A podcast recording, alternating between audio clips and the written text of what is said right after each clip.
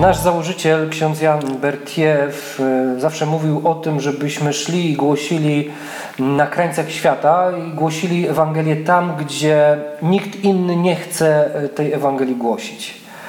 E, słuchaj, jak to jest, nie mówię, że nikt tam nie chce głosić, ale jak to jest, Adrianie, głosić Ewangelię w szkole zawodowej? To pięknie jest głosić po prostu. To jest, Amen. to jest piękna sprawa, niesamowite doświadczenie.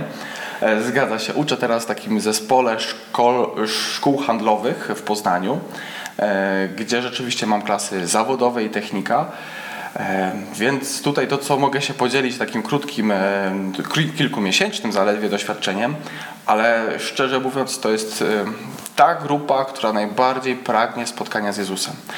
Choć te wszystkie materiały katechetyczne, to co mamy, programy, zakładają tą wiarę od e, wszystkich słuchaczy, zwłaszcza już w tym przedziale wiekowym, mhm. to jednak e, wracając do tych podstaw, właśnie do Ewangelii, do, do kerygmatu, do tego, kim był Jezus i jak zmieniał życie apostołów, jak dzisiaj działa i zmienia, no to jest właśnie coś niesamowitego, co potrafi e, każdego katechetę zainspirować, bo to jest to, co lubimy głosić najbardziej. No tak, Jezus, który inspiruje, który zapala. Dokładnie, który zmienia świat, który zbawia wszystkich, który daje energię i siłę do codzienności. Czyli mówisz, że, że e, ci młodzi ludzie chcą słuchać o Jezusie? Yy, starają się i są otwarci, choć okay. nie zawsze to jest to, że my jesteśmy tak po prostu przychodzimy na lekcję i, i, jako katecheci wszyscy, a może nam coś ksiądz powie i my czekamy. Nie, czasami to jest taka gra wstępna, która się rozkłada na to, żeby się poznać, żeby się zaakceptować, żeby podzielić się swoimi różnymi tam e, spostrzeżeniami, pasjami, a w tym wszystkim właśnie pada zawsze to pytanie, a jak to jest, że właśnie ksiądz został, nie wiem, zakonnikiem?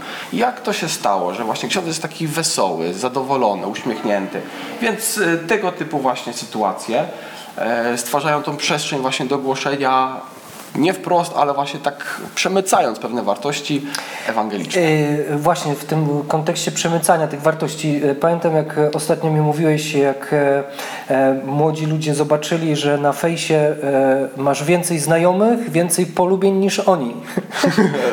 tak, zgadza się. Była taka historia. Choć e, nie będę cytował dokładnie, co jakie słowa padły, bo, bo prostu najwyżej przemilczymy, przemilczymy. Ale tak, jeden uczeń powiedział, że proszę księdza, że ksiądz ma więcej lajków pod zdjęciem swoim niż jak tam znajomych na fejsie. Mhm. Więc to takie ciekawe było bardzo doświadczenie.